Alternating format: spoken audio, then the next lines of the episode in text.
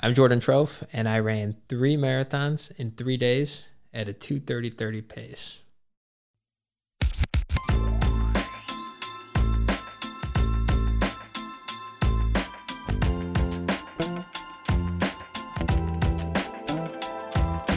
Hey, this is Thomas with Believe in the Run, And this is Megan with Believe in the Run. and this week's a special week because we just finished up the Hold Fast with Jordan Tropf. Yeah, it was a wild, wild weekend. If you haven't been following along, Jordan did three marathons in three days the Baltimore Marathon, the Chicago Marathon, and the Boston Marathon, all with an average pace of two hours, 30 minutes, and 30 seconds. I mean, it's kind of insane. It is. It hasn't been verified by Guinness, but it's on its way to be verified by Guinness to make it a world record. Yeah, and it's not just a world record, it's a world record by like 40 minutes. So the last attempt was the guy averaged a 243. So, I mean, he knocked it out of the park. Out of the park. And it was just an amazing trip to be a part of. We had so much fun. Like, I can't wait till we get the video together and get to share you share with you some of the highlights. I don't know, Meg. It, we've done a lot of stuff in running. I, we've been all over the place. We've seen professional athletes. We've inter- interviewed Eliud Kipchoge, but so far, this is probably one of my favorite things that we've done is following Jordan around and, and running from city to city and capturing images and video. What about you? Yeah, I mean, it was it was so much fun. And I having Jordan as our, you know, context and the centerpiece of this whole thing. He's just such a humble, nice, friendly dude and it's I think it's probably what made the project so much fun. Yeah, the whole team was great. We worked with some of the people uh, from Under Armour because they were interested in testing out a new shoe with Jordan. Um, he's not sponsored, but they provided the footwear for him to test as they're getting a new prototype for a super shoe out, which did amazingly well. And uh, we also had um, just a great time with everybody involved. Everybody was so chill. It was such a good crowd. Yeah, and we'll go into all the details with Jordan in this week's episode. So you'll hear more about that, but it wasn't all, you know, smooth sailing. There was some some bumps in the road. definitely bumps in the road, but they made the adventure more exciting for sure. yeah. All right, so listen up. We'll just jump right in because this one's going to be a long podcast, I think. Yeah, we had a, a long discussion with Jordan, went into all the details of each race and the transition between what he does nutritionally and how he recovered so quickly. And if you haven't listened to our first interview where we talked about the challenge before he ran it, you may want to check that one out first. Listen to that with Jordan and hear about the challenge before he actually knew that he was going to complete it. One thing I do think we need to talk about this week, real quick, because it's kind of relevant and related to Jordan's three three back to back marathons, is Shalane Flanagan. So she is doing the six world majors uh, in six weeks, and she just completed the fourth. I know she ran Berlin, she ran London, she just did Chicago and Boston. So I think that is the four Yeah, so she has two more to go. Tokyo and, and New York, right? they've all been, yeah, well under the three hour mark that she was going for. Yeah, and it was kind of cool because what we were doing, we got to see a lot of pros out there, and seeing Shalane running out there was, I mean, it's just amazing. I mean, It was interesting to see her in the mass field with everyone else versus the elite Out field. front, yeah. yeah, and running, I guess running a 240, it kind of puts you towards the back of the fast people. Yeah. Um, you know, but she, uh, not saying, I mean, that sounds insane because Yeah. literally, like, I'm running in the 320s and, and I consider myself, uh, you know, fast enough. but she's, she's actually, Well, so what's it. what's super impressive too is if you just look at her time. So um, Berlin was a 238, London was a 235. Then she did Chicago conservatively, which she intended to do. Yeah, I mean, you got to do it. It was a warm day, plus she knew that she was running Boston the next day. We got to see a, a, a past drop guest pacer in Chicago. Yes, we did. And yeah, she ran uh, Tim Rossi from the Lost Boys, and they ran together. I think he ran. We saw them at 18, and I assume he stayed with her the whole time. They yeah, I'm came in guess around he, he ran with her. 246, and then she turned it around. Somehow she beat us to Boston. I don't know. Private jet, I'm guessing. Yeah, we had a little trouble getting there, but Shalane seemed to be fine. You'll hear about that. Um, and then yeah, so she turned it around and ran Boston in a 240, which Yeah. on that course is crazy after running a In the heat, marathon. yeah. So It was fantastic. And we love seeing all the athletes out there. We got to see Sarah Hall, Emma. We saw Clayton Young. We saw, I mean, just, I can't go through everybody's names of all the people we saw. And we saw friends, Kafuzi. Uh, well, we didn't get to see him, but he took some video of Jordan that was nice and forwarded it to us. Uh, we had friends. saw fast- Ben Johnson out there Yeah. in Boston. and we saw uh, John. Oh, well, we didn't get to see John over, but we had friends, Faster Bastards out there, Lizzie and John over out there, um, and just I, I can't even tell you how many people we saw. Uh, CJ, Those tracking apps that Chicago and Boston have are so superior Yeah. to the tracking that any other marathon does. yeah, Parker Stinson we saw out there. Uh, it, I mean, there were so many people. I can't name all the people. Desi, we saw Des Linden. Uh, just uh, Keira Jordan D'Amato. Hasay. Yeah, Keira was out there. Keira's going to be on the podcast. Yeah. So check that out. But yeah, it was such a great experience. I hope you enjoy this podcast as much as we enjoyed sitting down with Jordan and recapping because it was, we're still in a, a high from it. Yeah. So this week it's short and sweet. Enjoy the conversation with Jordan.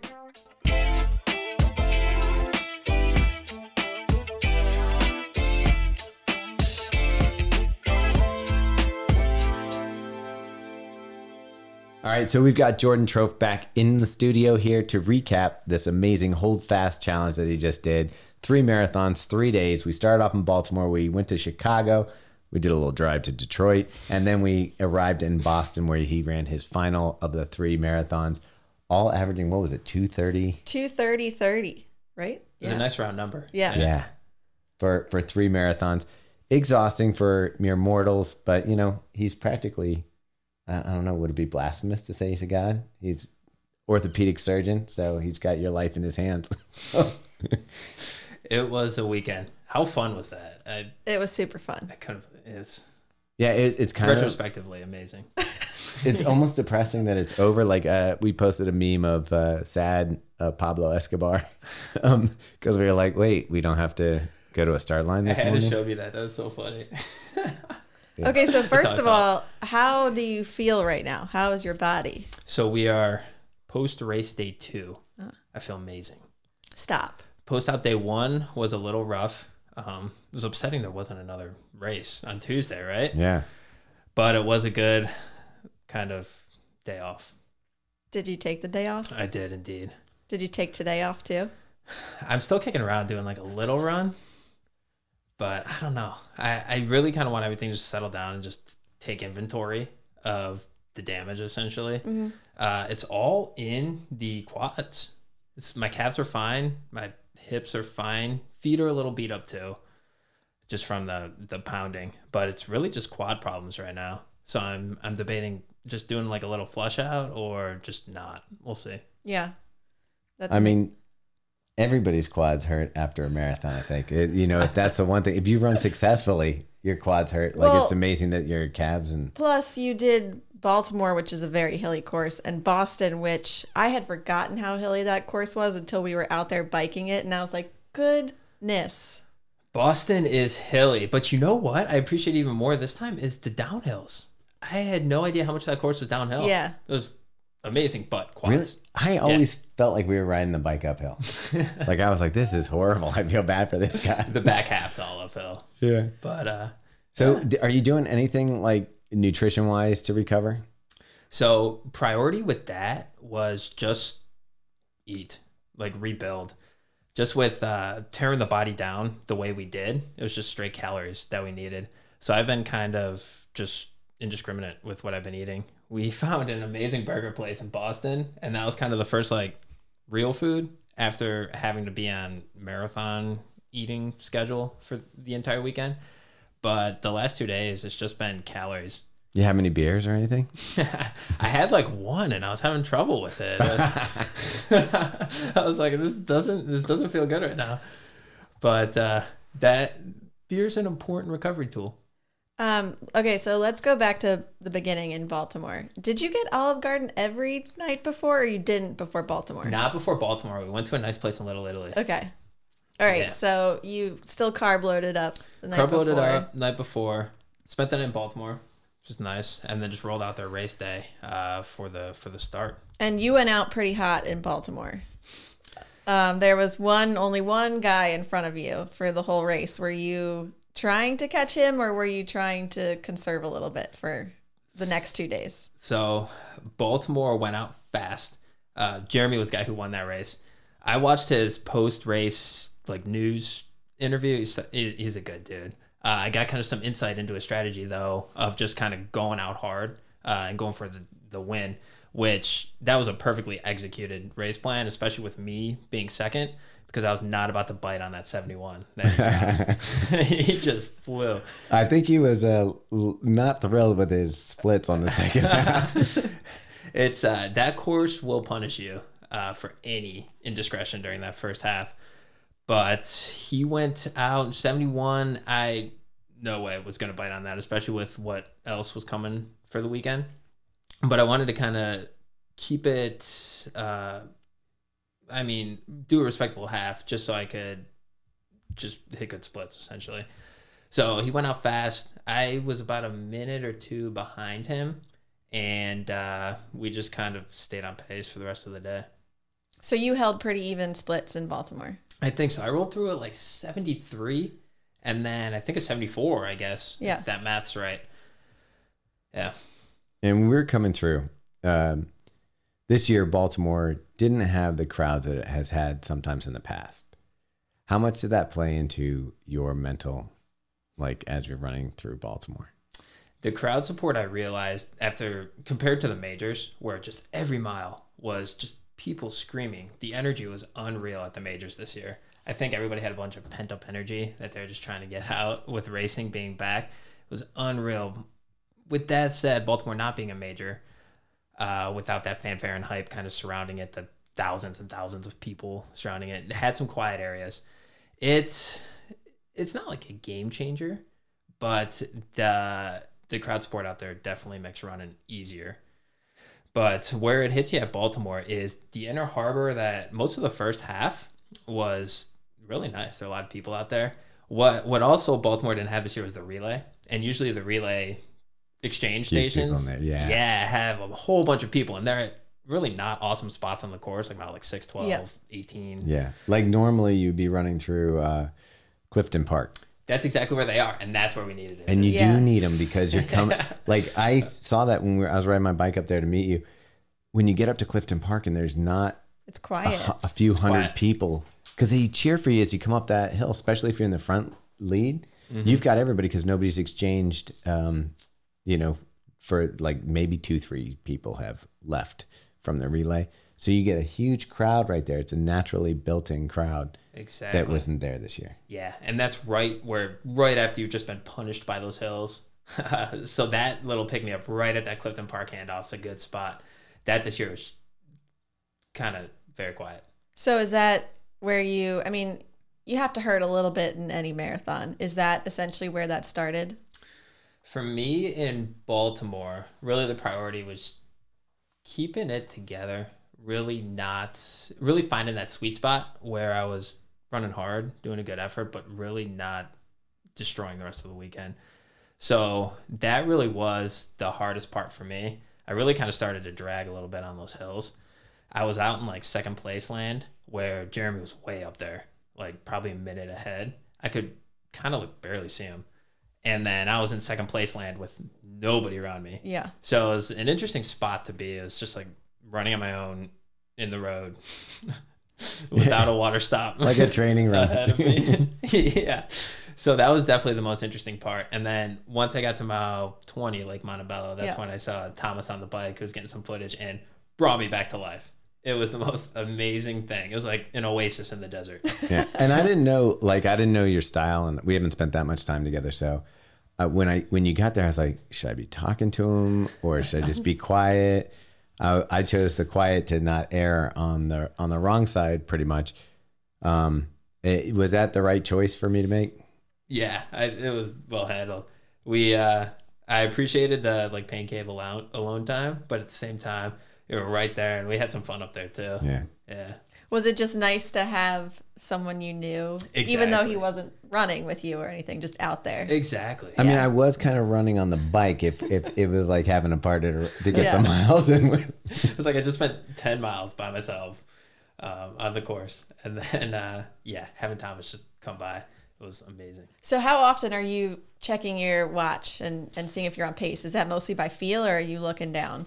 So, never. I really don't pace these things Okay. at all because I usually don't even set a watch, but this time I did just because I didn't want to get too far out from my goal time, especially with not knowing how I was going to feel. Right.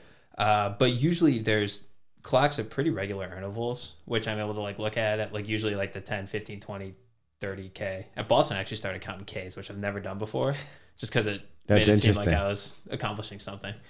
But for Baltimore, there are no clocks, no water stops, no checkpoints. Like you hardly knew where the miles were.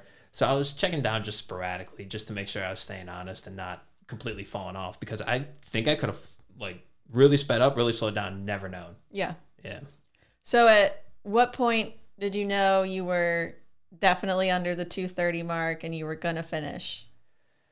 After I hit the first half, I was kind of pumped because I was like, all right, like 72, that gives me a little bit of cushion if I get into big trouble out there. But in Baltimore, I never really hit a point where I felt like I was in trouble, Okay. uh, which I was thrilled about. I have a question for you. Coming back from running, and I don't know how many races you've done since since COVID came back, but like the Woodlands was our first one back in March, and you know we we come out of the chute, and I just look and there's I'm not as fast as you, so there's people in front of me, so I'm seeing the bobbing heads in front of me. I look to my side, there's people. I look behind me, and I was like, oh my god, we're back. Yeah. So coming back into these races, what does it mean? And did you feel that weirdness of, hey, I'm around a large group of people and doing something that I love? Yes. And that's why I race in general. I love being a part of the race experience, honestly. And with the two year break, I, my first race back was Pikes Peak. Okay. and it was not like a, it wasn't a big one. And there's just a couple thousand people in that and it's unique in that you run up a mountain and you run down a mountain. But that was the first one back and you get to the start line you look around people are ready to go there's music there's crowd. That energy is it's just infectious and that's what i love about racing. That's what gets me out to these races and that's why i do so many of them just because being part of that is what's really special. So i completely agree. We're It's like a rock concert that you get to participate that you in. participate in exactly. And then the ironman this year was like largely normal. It was Yeah. it was amazing. So we are um but at the same time i think all the races i was never at a race where it's just like you know like this is irresponsible. And then i mean you watch the football games on the weekend and you're like so i think everything's kind of going at a good speed. I think people it gives you the option. Like if you're not comfortable being around like a whole bunch of people like don't come out. Like yeah. but if, if you are, if you've been vaccinated, like whatever, and if you've had it and you want to get out there and race, it's here, we're back, and it's going. So just having the opportunity is amazing. So, you cross the finish line 227. hmm And how are you feeling at this point? Are you immediately thinking, I got to do this again tomorrow? No, uh, at the finish line, I was happy to be at the finish line. I was thrilled with the time, and I was thrilled with how I felt. Um, I that was at the forefront of my mind. Like, don't do anything stupid that's really gonna compromise the rest of this this weekend. So I think I accomplished that task. It was interesting because I was in like second place land, and I know I knew that the leader loved to go out fast, and I knew it was gonna reel it back a little bit. So the decision for me that second half of the race was like, do I want to make a little bit of a move? Maybe try if he does really fall off, have a little bit of a race here, or just not. So ultimately, what I decided was just not be super aggressive, but put in a hard effort such that if things did kind of settle down or things got closer, it, it I would be in a good position uh, if that happened. So I was happy with that because we were able to just have a good kind of solid finish, staying on pace, being consistent, not picking it up a little bit, but not completely destroying myself. And then came into the finish, uh, feeling feeling fine. And then the Baltimore finish line, as we talked about, it's amazing. You're at the Inner Harbor. There's people everywhere. Uh, it's the half is kind of like going on around there too. So it's it, it's just an awesome feel, and it's that feel like like at the start line, you're at the finish line of the marathon. That's what's really special. So, what was the immediate recovery situation? Were you like getting an ice bath, or what did you do? So we did. We attempted an ice bath. we got a, a garbage can and some ice, and I didn't fit. I'm too fat. Oscar the Grouch. yeah, I'm too fat. So I got like up to my I don't know mid thighs into this ice bath, uh-huh. and I couldn't tolerate it either. I was like, I don't. I've never been so soft before. Like I just couldn't stand in that cold water. It was really cold. In my defense, there was It was ice. It water. more was ice also- than water in there. It was also a cold day. Like it was like overcast and a little rainy. And I mean, on the bike, I was cold. Yeah, I was in like pain in that ice bath. Uh, so I got out, and we just kind of bailed on that one. But the big thing were calories, nutrition, because I knew that my body was going to go into recovery mode, and what it needed was calories. So we had some chocolate milk. And then uh, some like electrolytes, some other like recovery stuff to put back what we what we lost. I like you said, it was kind of cool. So I wasn't like sweating buckets or really worried about dehydration or anything like that, but just pounded water because that too, I didn't want, uh, I was particularly worried about like when you run this distance, your muscles start leaking all these proteins and they can lead to problems with your kidneys. And if your muscles get really damaged, you can get into like a rhabdo, which can be a kind of very dangerous medical condition, let alone bad for recovery and bad for running the next day. So hydration was probably my biggest concern, and I just crushed water. We probably drank five, six bottles of water after that after that marathon, just to make sure that we were staying hydrated and everything was staying in order. And then we ate as soon as we could. Uh, but beyond that, Wait, put- wait, wait. Where where did you eat? What did you get? Subway footlong. All right. Yeah, right at the finish line. You'll hear more about that Yeah. from uh, that's the go-to pre-race meal. So this was interesting because I've never had kind of post-race recovery, pre-race preparations at the same time. Huge pop to Subway. Yeah. Uh, I tell you, Do it all. we, I don't know if you know this, but we have another podcast called Fuel for the Soul, where all we do is talk about nutrition oh, really? and running. We have a licensed dietitian that's on with us, and we do this whole thing. And you are going to be a topic of conversation for this. So I was watching the Baltimore coverage on YouTube because they upload all the stuff, and I, I love the coverage because it's it's like watching like your hometown news. You Yeah. kind of know all the people that are on there, and uh, you know all the runners that are in there. Uh, you see the newscasters on the news every night. So I was watching it, and they had the medical director for the Baltimore Marathon on there, and they asked about me. They're like, "Oh, so Jordan's doing three of these. What does he need to worry about in doing this?" And I was like, "Pull up a chair. This is gonna be good. What's he gonna say about this?" Um, so he gave a very um kind of like political safe answer uh, without any specifics. But nutrition was uh, huge. And Subway, we got it. We probably got that sandwich down within an hour of finishing. Oh, wow. Yeah. Okay, so after that, what was our flight? Was five o'clock? On? yeah, we had some time, which okay. was nice. Yeah. I think I took a little nap. hmm That was nice. So we just we went to awards there at like noon. Uh, hung around the Inner Harbor for a little while. Yeah, I Took get, it all I'm like, why did he get awards second place? Casual. The the trophies were sweet this year. Yeah, It's like they're the always biggest, cool. It's the biggest trophy I have for losing. Yeah. It's, it's this huge cup. You can probably fit like three or four beers in it. Nice. Yeah. Um, so we did that. Uh, they had a live band down there. So we just kind of chilled and then moseyed on over. Uh, took a little nap. And then we got to the airport by five that night to go to Chicago. All right, first check in. This might be your first run back after the marathon. I don't know. But if it is, be easy on yourself. Your body is recovering. You don't need to be running those fast paces right now. You just need to get back in the groove, get the blood flowing, get that muscle memory going, and enjoy this run. And so we land in Chicago, and what was our first stop? What did we do in Chicago? So landed in Chicago. We got there. It was dark. I remember that. First stop, Olive Garden. There you go. Yeah, so we got there kind of late. So Chicago, you lose the hour. Yeah. Uh, or no, you gain the hour because it's Central Time. Yeah. So we time traveled, uh, which was nice because it's a two-hour flight. You leave at like five. You get there at like six. By the time you're there, it's like seven. By the time you're out of the airport and like in the car or whatever, it's seven. So we went straight to Olive Garden, and Hannah had arranged a Olive Garden pickup. Like like it was almost like a enough food for a wedding. Hannah ordered one of everything, and we picked that. That was our uh, pre-race next day meal. So we grabbed it and then took it on back to the hotel. But you ate yours in the car I did, huh? Yeah. because it was late. It was late. Yeah. So so let's let's get to the pre Chicago. So because of the situation, you're not going to the expo.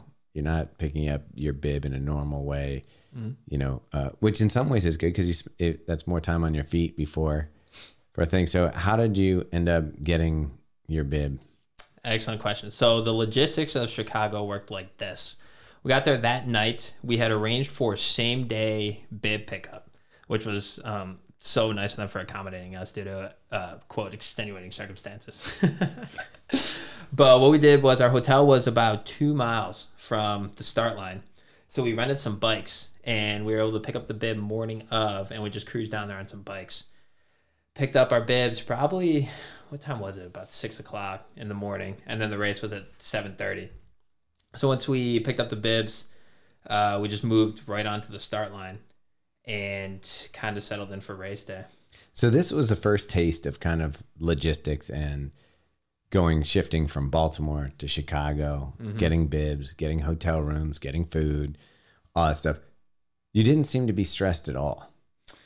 there's nothing to stress about Maybe not getting your bib, maybe not, not getting food, you know, like missing a nothing, flight. nothing like that worried you. Like I knew that if we were on the ground in the city, we were fine.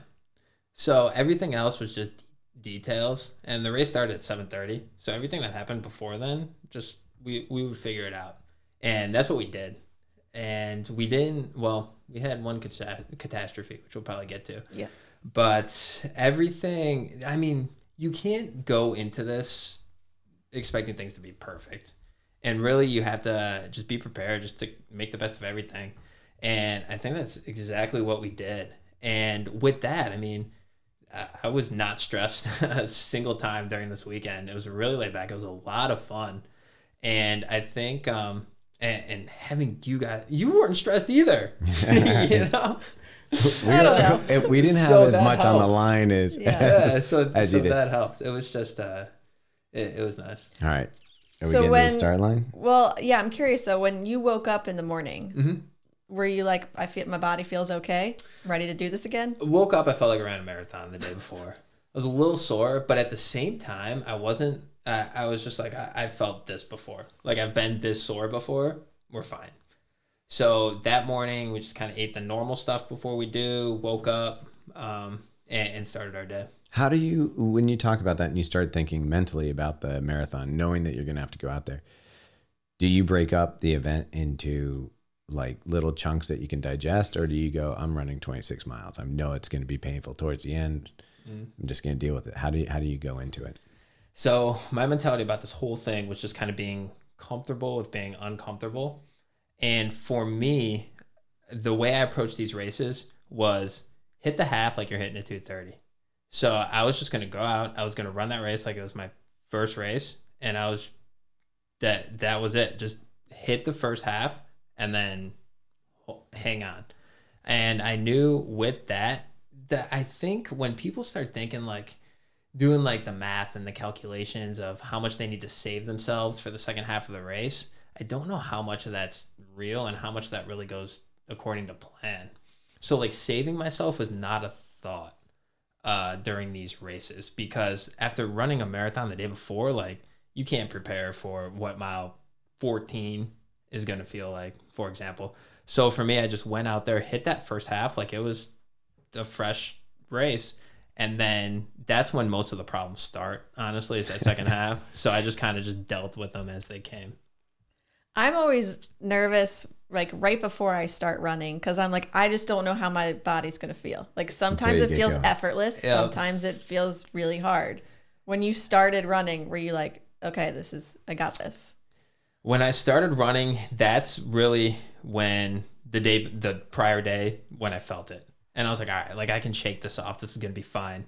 They say, I don't know where this comes from, but this goes into training. Like when you get out there and you just feel like garbage, they say, like, give it five minutes. Like this is particularly uh, true for me when I'm swimming. Like I get in the pool, you get in the pool and you're like, I hate everything about this. it's five in the morning. It's freezing cold. I suck at swimming. I don't like anything about this. If you give it five minutes, that's like enough time to like get into it. And I think if you can make it that first five ten minutes, you can finish what you got in there to do. Um, also with the pool thing, uh, swimming sucks, and five minutes is a long time in the pool. Five minutes is a long time in the pool. Because for the pool, like a, a full swim workout's like what forty five minutes. Yeah. five minutes percentage wise is a big piece. Yeah, And it feel like I've been swimming, and I've been like, I must have been in here for 15 minutes, and it's it's like Three Yeah.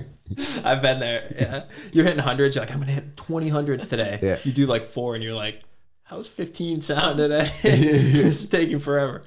yeah. Um, all right, so you're in Chicago, and now you're kind of busting the rust off, Yep. and you're going through. Obviously, we talked about the crowds in Baltimore.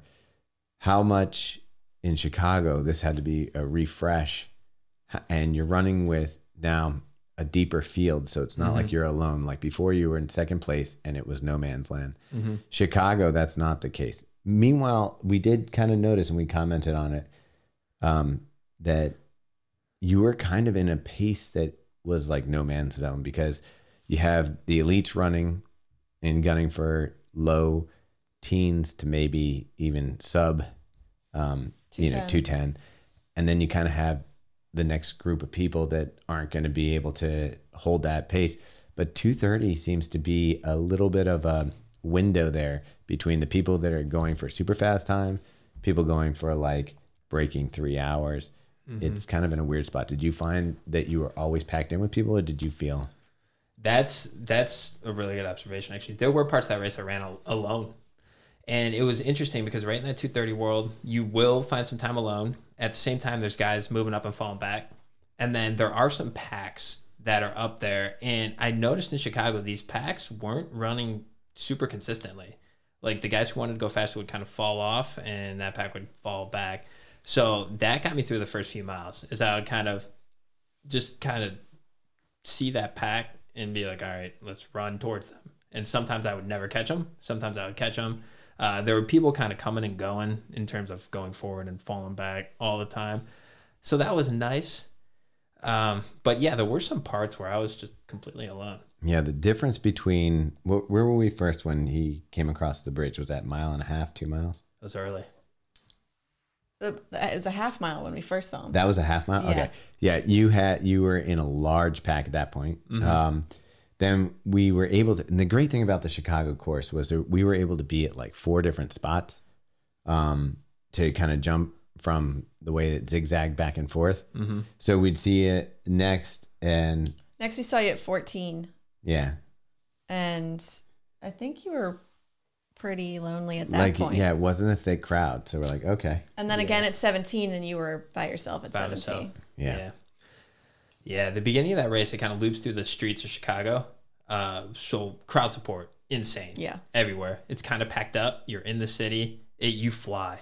It, it's really cool. And Is it it- hard to control your pace in that situation? Little, if you're not careful, I think you can get carried away, especially with people screaming for you and people who are going way too fast. Yeah. The the whole thing can really get you going. But uh, for me, it just kind of knew better.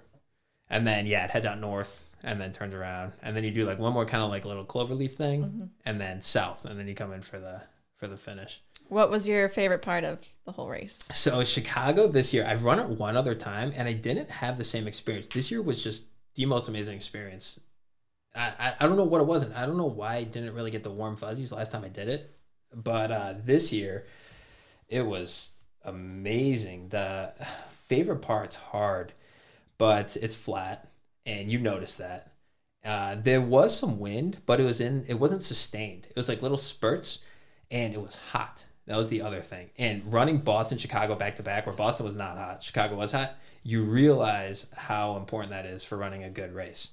You hear these pros say, like, oh, it's 75 degrees. I'm not going for the world record anymore. And you're like, like what? It's like 75. Like that's what my house is kept at. Like that's perfect. What are you talking about? But when you feel what a 60 degree day feels like and the day after what a 75 degree day feels like, night and day difference. Uh, so the the heat was challenging, but with those little spurts of wind that wasn't sustained, you're able to you're obviously sweating and dump water on yourself to to stay cool. But uh, really, the crowd support and the course were the highlights of that of that race. And you have said before you don't like the flat; you prefer sort of the hills. But was it a, a nice welcome after Baltimore? Uh, it was. It's. I, I'll take it. Yeah. I, I did real. I was thinking to myself during that Chicago race, like, ooh, if there were hills right here, it would suck. so I did appreciate the the flatness and the like three hills that there are in that race. And by hills, I mean you go from fifty feet to hundred feet. Yeah. they they look like hills though. Like when we saw you at 17, 17. Oh, It's a yeah. like um, I was like, okay, this is a hill. And when I saw runners coming up, you almost saw it on their faces, like Yeah. approaching it. And because those previous 17 miles have just been absolutely flat, that little thing is alarming. It, it hits you. Uh, but I was actually consciously thinking, like, oh, it's so great. There's not a heartbreak hill ahead of me right now, which uh, which was nice. Okay, so you crossed the finish line in Chicago with a 231, Yeah, it was 231 high.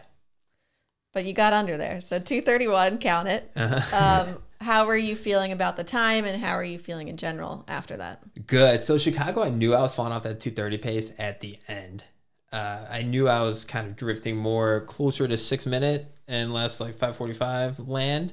And to be completely honest, I was pretty okay with that. I was really working hard. I felt okay. And I felt like kind of relative to the race and how the other runners in the race was going, I was like doing fine. So at the very end of that race, uh, I felt myself kind of just falling off that pace a little bit. I wasn't gonna be over that 230 thing, and I was just absolutely fine with it. I was just like, if I'm gonna run 231, like let's go. I don't want to do anything crazy right now that's gonna mess Boston up. it it was strange as a spectator to see.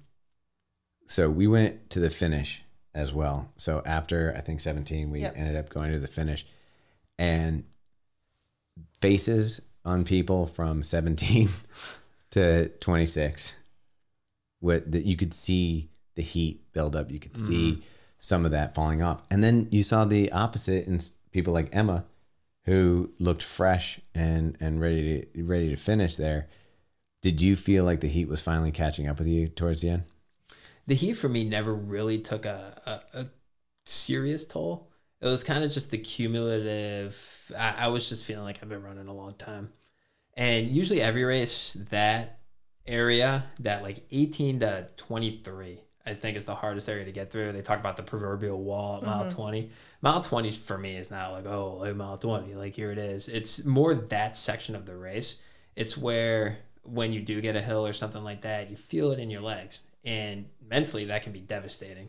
And I think that's where most people have problems just because that's where you start to feel it and start to think about it. But for me, I didn't do much thinking. I just kind of kept moving. But I was uh, I was like neutral at that point. I, I was okay. Yeah. And before we get into the finish of Chicago, because we had a little bit of a surprise there at the end, but um, you know, it was interesting to me, and I want to bring it up when we get to Boston. It seemed like more people struggled at Boston with the temps that were cooler than at Chicago. I don't know if it warmed up faster at Boston or what it was, but it seemed like there was more people who had bad races at Boston than people that had bad races at Chicago, even though we were expecting Chicago to be the tough one with with the heat. But we'll get into that. So you finished Chicago, Mhm. and again, what do we do for uh, post race meal? Chicago finished. They have Goose Island beer at the end of that race, and I was all over that. Oh wow! I didn't know you had a had a beer at the end. I look forward to that at the end of Chicago. Um, also, crushed water, another huge priority because again the hydration issue and going the next day, and they had muscle milk. So within ten minutes of finishing Chicago, I ate a banana, crushed two bottles of water, had a beer, and drank muscle milk. My stomach was like, bro, don't ever do this to me again. Especially after running like 26. Milk, beer, and was- waters and bananas. Bananas. Yeah, I Oh. was Solid. like, uh, I, I was like fine, but I don't, I don't know. It, I just thought like maybe I poked the bear there, but um, after that, that was really kind of like the recovery. I was glad they had. It was kind of cool to have muscle milk at the end of that race because that really has everything in it that you need just immediately to kind of replenish those stores, uh, including uh, protein and Yeah. electrolytes, and then it's got some other like stuff in there, uh, and then bananas, water. But that was it. And then after that, we had Subway again. All right, so shortly after finishing Chicago, we're all relaxed. We got plenty of time to get to the airport. We're just gonna, you know, all go back to our room, shower, get ready, pack up, maybe grab something to eat, and then uh, head out. And we get a text from your wife that says, "Hey, basically, get your shit together. We're leaving now. All flights are canceled." No, I will say her first text was that I'm managing a small problem. That's corporate speak. shit just hit the fan, is what that means. Yeah, that was interesting. So here's the situation in Chicago. After Chicago, I had this fantasy like I'd go out to Navy Pier and ride the Ferris wheel. Yeah, I forgot about that one. yeah, Yeah, take a little nap. big plans. I don't know, ice bath, whatever. Uh, we get to back to the hotel. It's like 11:30, 12 o'clock. We're starting to think about like getting subway, getting food, and we realize that Southwest canceling all their flights, including ours, to Boston. So How did we find that out? Because I found out through you guys. Like, who was? I found out from wife. She's like, "Don't worry, but they just canceled our flight." so I was like, "Oh, So, uh, just so the audience knows, part of the thing was he's running another marathon, and it's not in Chicago.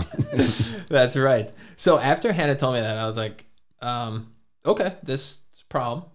Um, let's figure it out." So the first thing I did was typed into Google Maps how far it is to drive to Boston, and if we left at that moment at noon in Chicago Central Daylight Time and drove to Boston, we would arrive there somewhere around two or three in the morning. So not a great option. So it, an option, but not a great option. And if that was going to be our option, we would have to leave at that minute. So then when uh, pulled up Google Flights, started looking at other flights, everything out of Chicago is booked. Like everything. O'Hare, Midway, all the airports, nothing. And there was like one seat on one United flight for like $2,000. and I was like, all right, not an option. so then we started looking to surrounding airports, and I found a JetBlue flight leaving out of Detroit that was leaving at 6 p.m. Uh, Eastern Daylight Time. So that was the Which we lose an hour which we, lo- we lost an hour. Detroit. Exactly. So it was 12 o'clock noon, and we just booked a 6 o'clock flight, and we had a four and a half hour drive with a one hour time change ahead of us. Which, by the way, when we first found out, like, we're M- Megan's talking to Hannah, and she's like, "Okay, we're gonna go to Detroit." And or actually didn't say Detroit. She said, "This is the flight we're doing." And she just sent me a pulls up- screenshot, and I'm like, She's Detroit? like, Detroit? How are we getting to Detroit?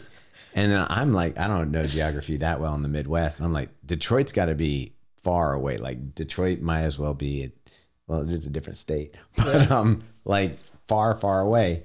And uh, it turns out it's a four hour drive, which I had no idea, but now I learned something. Four hours. Yeah, I was looking at Cleveland. I was looking at Milwaukee. I was looking at St. Louis. Looking at Indianapolis. Indianapolis would have been the closest. It's like two and a half, three hours away. No flights. Like nothing that was within a reasonable price and within a reasonable time. So Detroit was the best option, and then the bailout to that was a later Detroit flight or a Cleveland flight. But Cleveland's another like three hours from Detroit. Uh, me being from Cleveland, I'm Midwest geography is my jam. it, yeah. yeah. So that's what we did. So we rented a car, uh, immediately packed up our stuff. You should have seen Hannah in our room. She is an absolute saint. Like there was stuff everywhere, and I like came out of the bathroom and it was all gone. Packed up. Yeah. Whatever is in there would make it make it to Detroit. yeah. So we turned that thing around in probably about a half hour. Yeah. Now, thank God you had muscle milk, I- and I guess you had something else. We hadn't eaten all day. That's right. I felt bad for you guys. We got in, and luckily, Jess, who was uh, helping with logistics, somehow had gotten a tin of popcorn. yeah, she's like a diamond member for the hotel. Yeah. So the only food these guys had for the entire ride. So Hannah was able to grab Subway while we were kind of like working this whole thing out. So I had a full on. I was fine. Yeah. I had everything I ever needed. But the other, you guys had a tin of popcorn. Popcorn. Yeah, the And entire. you I know was what? so happy for about that popcorn. and then I think Hannah pulled some uh, Nature Valley yeah, Nature hard, Valley bar. hard bars out. I Yeah. felt like we were doing like rations or something, It was like MRIs, uh, MREs. Um, the uh, and so we're in. I have to say, I enjoyed the drive to Detroit. It was fun. It felt like uh, a team effort. We had, you know, I think seven people in the truck Yep. And everybody was just like, okay, this is what we got to do to achieve the mission. Nobody complained. I didn't hear one person bitch or have any problems. Everybody's just like, we're going to get there. It was amazing. We put on some jams. yeah. Um, Lil Wayne. drove through Lil Wayne, drove through Indiana. Yep. You know, get the, um, eh, yeah, it was a true team effort. We pulled it off. We got there in time, Yeah. and that was that. So that Get was on interesting. JetBlue and That's right. get to Boston. Exactly. What time did we land in Boston? Eight something? Yeah, it was late. So that was not ideal for like recovery Yeah. because here's the day in Chicago. Like run the race, ride bikes back from the finish line to the hotel. It's 11:30 and then by 12:30 be in a car that you're going to sit in for 4 hours before getting on a 2-hour flight to get to Boston by 8 o'clock. so it wasn't ideal, but we made it. And that was the objective. Like you need to get on the ground in that city and then we're going to be fine. Yeah. And Hannah went out and got you your yogurt. and, it, and then we got to Boston and it was late. Yeah. And uh, first thing Hannah did was got me what I needed the next day. And we got your Olive Garden. Got the Olive Garden too. Also pick up to go. Yeah. All right. Yep. It, uh, Boston for us was logistically a lot more difficult than the other two. You know, Chicago loop back and forth. We were able. We actually we figured we ran about seven miles in Chicago just chasing you down to different spots. it. Yeah. Um, and uh, you know, in Baltimore, I was able to do about twenty miles biking, and then Boston, we also got about twenty miles biking in. But We got lost. Oh, you did? yeah, so we got you at mile. What mile was that? Seventeen. Right right before 18. There's yeah, it that was right at. Heartbreak Hill. Yeah. That was Heartbreak Hill. That was Heartbreak. And I don't. Wait, I was on Heart. I ran. up No, Heart- no, I we were think before that Heartbreak. was. Was it before? We were at 18. Heartbreak is like 22. Oh, There's is a that huge, true? there should have been a huge crowd at Heartbreak. Wait, do I have the wrong Heartbreak like programmed into my brain? Because I thought Heartbreak was 18. And then there's a big hill at 21 that should be Heartbreak, That's- but it's not like official. That's Heartbreak. That's at 21? Heartbreak. If was there a lot of people?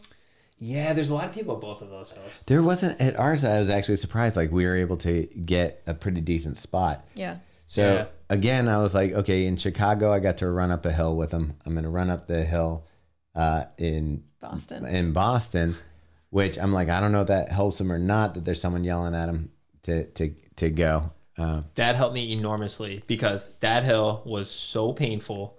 And seeing you at the camera, I was like, all right, I got to look good. you got he cleaned himself off. Yeah, I got to make it look Combed like I'm his doing hair. He awesome. smiled. Right Yeah. now. Yeah. All right, second check in. How's that post marathon body feeling? Is it coming together? Maybe just concentrate on your stride and your breathing, pick your head up, and just try to cruise. Let's get back to the beginning of Boston and Ah. getting there. So you get up in the morning. You don't have a bib at this point. That's right. So logistics of Boston worked like this. Woke up, also same day, big pip, uh, bib. Can I say these two words back Bib. to back? Bib pickup. There you go. Big pickup. Bib pickup. Uh, had that that morning uh, with like the COVID verification and all that. So the plan was six thirty. Be at the tent at like Boston Commons, which is where they're doing all the testing and verification and everything. So just show, showed my vaccine card, got my bib, and got on a bus. This year, and then I took the bus out to the start line. So, uh, how did JT and Brandon follow? Did they follow you in a car to the start line? How did they get there? So I saw Brandon in the hotel lobby, and then I got on a bus, and then Hannah and Brandon disappeared, and then they reappeared at the start line. Wait, what So time no did idea. you what time did you get on the bus? Seven fifteen, it left. And you didn't start running until nine. Correct. What did you do in between then? The bus ride, it was a long bus ride. Okay. Yeah, Two hours long? like an hour and a. Oh my God. It's an hour. It's at least an hour. I didn't realize it was that long. Man got dropped off at the start last time. Yeah. Oh, really? Yeah. So the buses to Boston are about an hour. On a regular yellow school bus, not a comfortable, like, Exactly. So the interesting thing, and I thought about this on the bus, was like if you had to pee, like, be a problem. oh, Yeah. There's no bathrooms on there. and Everybody's like, You don't wear diapers? Not anymore. okay. Because you could. So you get down That's a good Boston into tip. into the start corral. There's no athlete village anymore. Correct. So what what happens once you get off the bus? Yeah, so Boston was super interesting this year about the bus ride. So taking the bus ride off, it being in the fall in New England was spectacular. So usually it's in April and it's dark and all the trees are dead. I was like eating up the leaves. Yeah. Like it was just beautiful riding out there. It was raining a little bit. Uh, the temperature was like perfect. And then um, bus ride takes like an hour. Then you get to the start line. There's no athlete village this year. It's a rolling start. Did you know anybody on the bus? I didn't. Okay. No. And I'm not really like a talker. You're So I- more the Michael Phelps hood up with the headphones in? Yeah, I'm just I literally like sat there and looked out the window, and I was I was in my happy place. Um, but uh, bus got us there, and it was a rolling start this year, and I didn't fully comprehend what the situation in Boston with the rolling start was until literally eight fifty five a.m. that morning. So no athlete village, but the bus drops you off where it usually does, and instead of like the tent and the area to like relax, because usually the race starts at like ten there was basically they just drop you on the road and then there's the porta potties and then the start line and that's it and what the rolling start meant was at nine o'clock they're going to fire a gun and you can basically start running whenever you want so what i wanted to do and what everybody was doing was get to the start line at nine o'clock to basically have some semblance of a normal race Yeah. start the pros started at 8.37 so they were gone so it was really just uh, a matter of getting to the start line and starting so the walk from the bus drop off to the porta potties uh, is about a mile. Oh, wow. Yeah, takes long. That's when I saw Hannah and Brandon again. They, I, I don't even know how they got. They drove there and then biked or something. Uh, but it was really cool to see them. Like Hannah just appeared. I was like, sweet. Uh, so did the porta potty business and then started heading to the start line. But the bus dropped us off. The bus is going like a convoy, so everybody's kind of getting there at the same time. Buses dropped us off. I hit the ground at like eight forty, and the start's at like nine o'clock. So there was not a ton of time to really dilly dally and mess around, especially with the walk to the start line. So people were like picking it up, and people were like starting to stri- take their clothes off and things like that to get ready to go. But there's enough time to just find Hannah and Brandon and change my shoes and do whatever, and then get to the star line. So did you have a bag? So the bag I figured out in the morning was, I think I'm remembering this correctly, but I didn't even have Heartbreak Hill, right? So take this with a grain of grain of salt. um, I think usually what they do is you drop your bag like in Athlete Village, and then they mm-hmm. bus it back to the finish line. This year, the bag drop off was at the finish line, so you couldn't bring anything out there with you, oh, like wow. nothing. What's the point of that?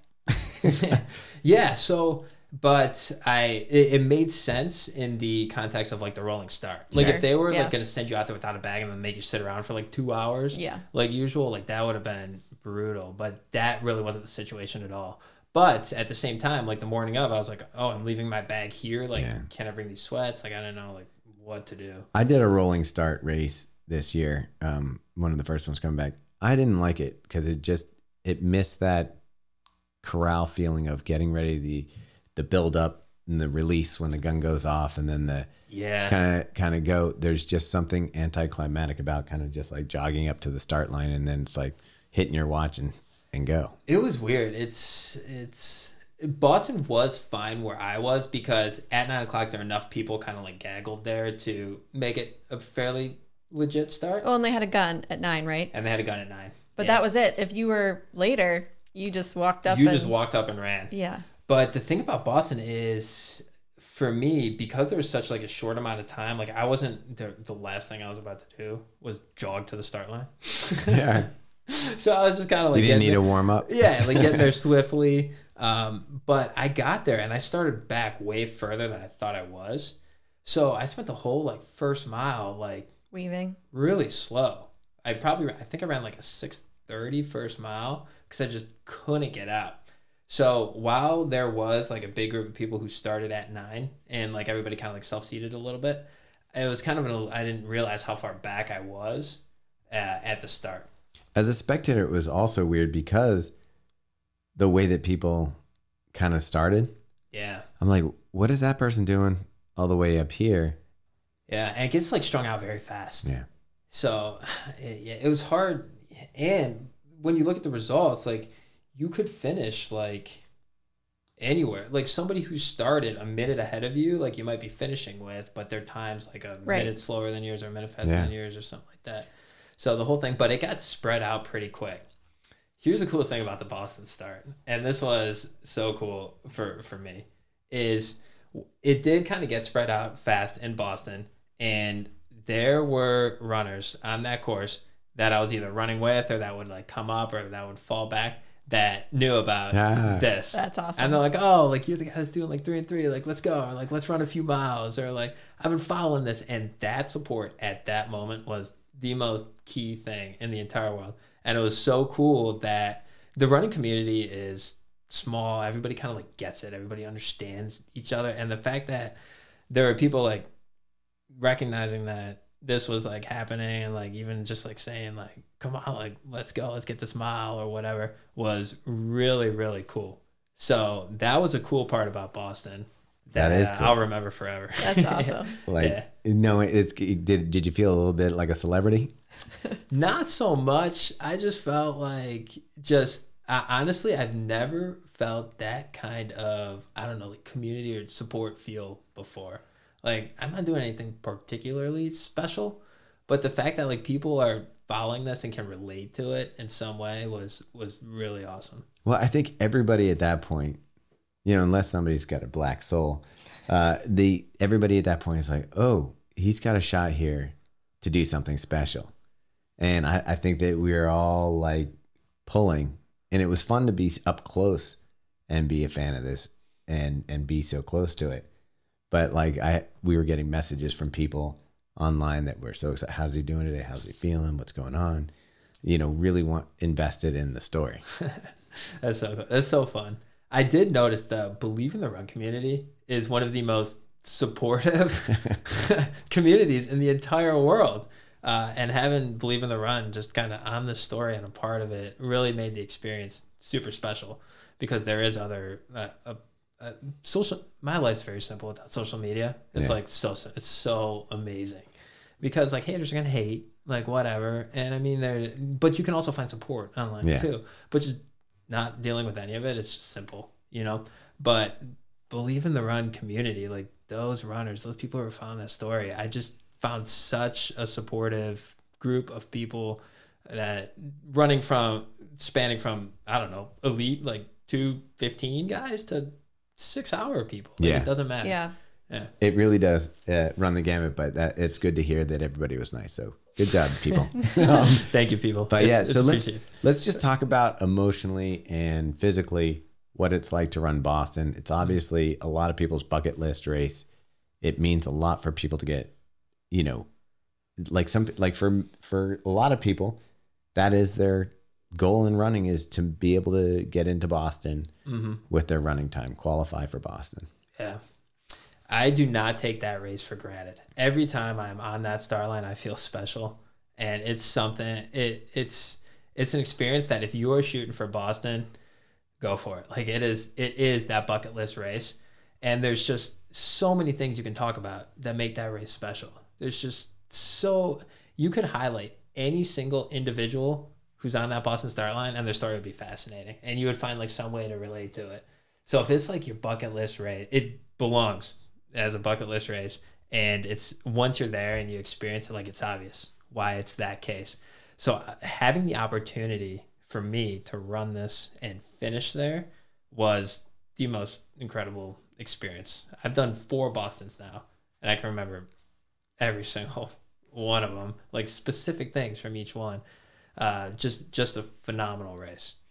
So that that really made this being the finale uh, a little bit easier. So you're rolling. Yeah, a lot of people just talk about it as a regular marathon. They're like, you see that Citgo sign, you see those last turns, you know you're turning onto Boylston Street, Yeah. and Right on Hereford, left Yeah. on Boylston. I Yeah. saw a shirt that said that. Yeah. yeah, and you know it, it's over. But for you, this isn't a 26.2 over. It's more like you know 70 plus. Uh, what uh, It was a lot of miles. Yeah. Yeah, what is, Math's hard. yeah. Yeah. It is I- so I hard. did not It's like 77 or something, right? It's 78 miles. 26 times three. Yeah. 25 I- I don't wanna times embarrass 75 you add an extra one on everyone Carry the seven. Yeah, it's like it's like uh, yeah we're getting close to 78 point you know six um, but yeah so it's the end of a long run for you Mm-hmm. you see it you see the crowds you know hannah's gonna be waiting there with a foot long or maybe some muscle milk i don't know um, you see that finish line and you're like i'm finishing and you probably know generally that the time goal is pretty much on target Mm. what's going through your mind So finishing at Boston this year because of that saga was special. It was amazing. You know what was interesting is finishing at Boston was totally different than finishing at Chicago. Running these marathons based to or back to back kind of messes with your head because you're feeling the same amount of pain, the same amount of pain like in each race at mile 20. But at Chicago, you realize you have a whole another marathon the next day. At Boston, you realize 20 miles, you're at 20 miles, you got six more to go, and you're going to be done but this was the first time I've ever paid attention to the Boston course map. I like studied the back half of that because I knew I was going to be um, pretty torn up at that point. And I realized once you fit, once you get up that hill, which apparently is Heartbreak at 21, 21 through 24 downhill. And they were. And this year's crowd support out there in that back six miles Deep. was unreal. Absolutely unreal. Every single, like, there's not a quiet spot in the last six miles of that thing. And that just made it so easy. Um, but finishing at Boston this year, it's uh, it, it was extra special because of kind of the saga that we've been through, and it's it's just such a relief making that last turn and seeing that, and I, I was happy with my times, kind of kind of being on track. you should you should be happy with those Yeah. times. kind of amazing. All right, a very lofty goal. The the thing for us, I mean, we were obviously very invested in your results, and so going in, uh, I think coming the delay and getting into Boston late, you know, we're all asking ourselves, what do you, what do you think? What do you think he's going to do tomorrow? And it was funny because you could tell, like, it, depending on who you talked to, how much confidence they had in, in where you were. I, I don't know. I just felt like this guy's a locomotive at this point. He's gonna he's gonna do it. Like he, it's not a question. Eh, In my head, it was just getting you to the start. If we can get him to the start, he's gonna lock into that pace and just roll roll through this marathon. Um, was I overconfident? Did you feel that confidence coming in? yes, Okay. Yeah, I loved it. It's so even me, like the morning of the Boston Marathon, if you would have asked me, what are you about to hit? I don't know what I would have said. I had no idea. This was, I was in completely uncharted territory. This, I, my legs had never felt that way before. I had never attempted to do something like this. But, and for me, I, I, you're right. It's like everybody kind of like, oh, like what's gonna happen? And I mean, I didn't care because I kind of had that same amount of uncertainty. I was just excited to kind of try Let's it. see what yeah, exactly. So I saw Brandon at the start line, and he's like, "What's the plan today? Like, how's this gonna go?" And my answer was, "I'm gonna run this marathon as fast as I can." And that was really just all I wanted to do was get to the start line, start running, push it, and then I, I would just kind of deal with everything else. The, this was something that was impossible to plan for, impossible to predict, and really, I I didn't waste too much time thinking about that. Because if if you think about things that don't matter, it just takes energy away from energy could be putting somewhere else in things that are productive. So for me, it was just a matter of getting to the start line, start running, hit that half in like a 230 pace. And that was my goal. Um, I, I did not feel awesome at all. like from the start, you It didn't was- feel great. So walking to the start line, my legs were like sore to a point where like I'd never been there at like a workout before and like tried to run. Like you know, after you hit like a hard marathon the next day, you're kind of like walking around and you're like, I'm just gonna take today off and that's gonna be great. That's kind of where I was. so and then I started running. The first three miles of Boston's downhill, so I didn't have a really good assessment of anything until about four, five, six. Um, which at that point, I mean, you were out there. So I was just really just get to that half. And at Boston, it was just it was so easy with the with the crowd. it was every single piece of that course is just so special, and that that just got me there. Yeah, I, I think one of the things that I learned from this was the simplicity that you go into it. Like you, you didn't overthink nutrition, you didn't overthink recovery, you didn't overthink the marathon or the paces or anything. It's just like kind of like a, I want to almost say like a blue collar work ethic. Just I'm going to go out there and start shoveling, and there'll be a hole when I'm finished. And uh, like it was kind of refreshing to kind of just strip it down. Like I'd love to have like these romantic thoughts that like you champion this thing and it somehow, you know, Zeus came down and gave you special shoes with wings on it. Um, or something like that. But it really came down to just having an attitude of I'm gonna do my best on this day and we'll just it'll have to do. Did with that said, did you have any kind of like when you got to dark spots or got to stuff, did you have any kind of planned thought process that would get you out of those? Like, how did you work on things when it was kind of like scary? Yeah, the way I deal with that is it's just problem solution. So problem, this hurts. Solution, deal with it. um, and that's really just kind of what kept me going. And um, yeah, that is kind of my approach to running, my mentality. I couldn't say it more perfect myself. Is just don't overthink the small details. the small details, like you put the training in, like th- th- these things, things that people think really, really, really matter, and that can just mentally derail you, really don't. Like the store might not have your type of yogurt. Your flight might get canceled. There may not be water at mile 23. There may not be water at mile 23.